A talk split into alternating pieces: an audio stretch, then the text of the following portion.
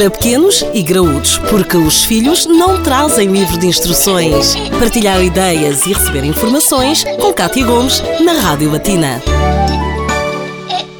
Hoje está connosco uma técnica de psicomotricidade e linguagem, a doutora Teresa Souza. Doutora Teresa, muito bom dia e bem-vinda à Rádio Olá, Latina. bom dia. Um Olá, ouvinte enviou-nos eh, uma questão que no fundo acontece com muitos pais. Ela diz que o seu filho tem neste momento 3 anos e que ainda não fala, mas que o filho da vizinha, por exemplo, é um papagaio. Isto será preocupante? Todas as crianças têm nível desenvolvimental diferente, não é? Há crianças que começam a andar mais cedo, há crianças que começam a andar mais tarde, há crianças que começam a falar mais cedo e há outras que começam a falar mais. Normalmente até aos 3 anos já é suposto a criança conseguir produzir algumas palavras, algumas frases simples, com dois, três elementos, só que não, não se explicar de forma muito explícita, mas já é suposto dizer esse número de palavrinhas, principalmente aquelas palavrinhas mais funcionais e uh, adaptadas ao contexto. Contudo, pode não ser sinal de problema. Nós depois também temos de estar alerta, se calhar, a outras coisitas. Por exemplo, se achamos que a criança se dirige para o som, ou se ouve a televisão muito alta, ou se parece muito distraído, isso pode indicar aqui algumas dificuldades ao nível auditivo, que têm que ser averiguadas, não é? Ou por um médico especialista, claro. Eh, Há crianças que depois também parecem um bocadinho ausentes na interação, têm assim, algumas dificuldades na relação, são assim um bocadinho mais estranhinhos, gostam de sempre fazer as mesmas coisas,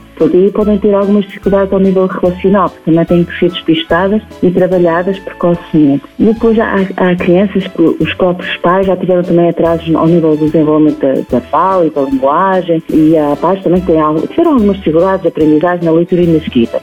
Crianças que eventualmente tenham esses antecedentes familiares também deverá ser dada uma, uma atenção especial, porque normalmente essas dificuldades também são hereditárias. E depois também há crianças que têm dificuldades motoras, especialmente ao nível da motricidade fina, ao nível de- de- das mãozinhas, são pouco hábeis. E isso pode também influenciar o desenvolvimento da fala. Contudo, muitas vezes pode não ser nada disso, não é? Pode ser só uma criança que seja um bocadinho mais lenta e que vai desenvolver a fala um bocadinho mais tarde. Mas eh, até aos 3 anos, se calhar convém nós estarmos atentos houver algum destes sinais. É tentarmos despistar o mais cedo possível, também tem intervir que é para atenuar estas dificuldadezinhas. As comparações são inevitáveis, feitas pelos pais, no entanto, cada criança tem o seu próprio desenvolvimento, não é assim, doutora Teresa?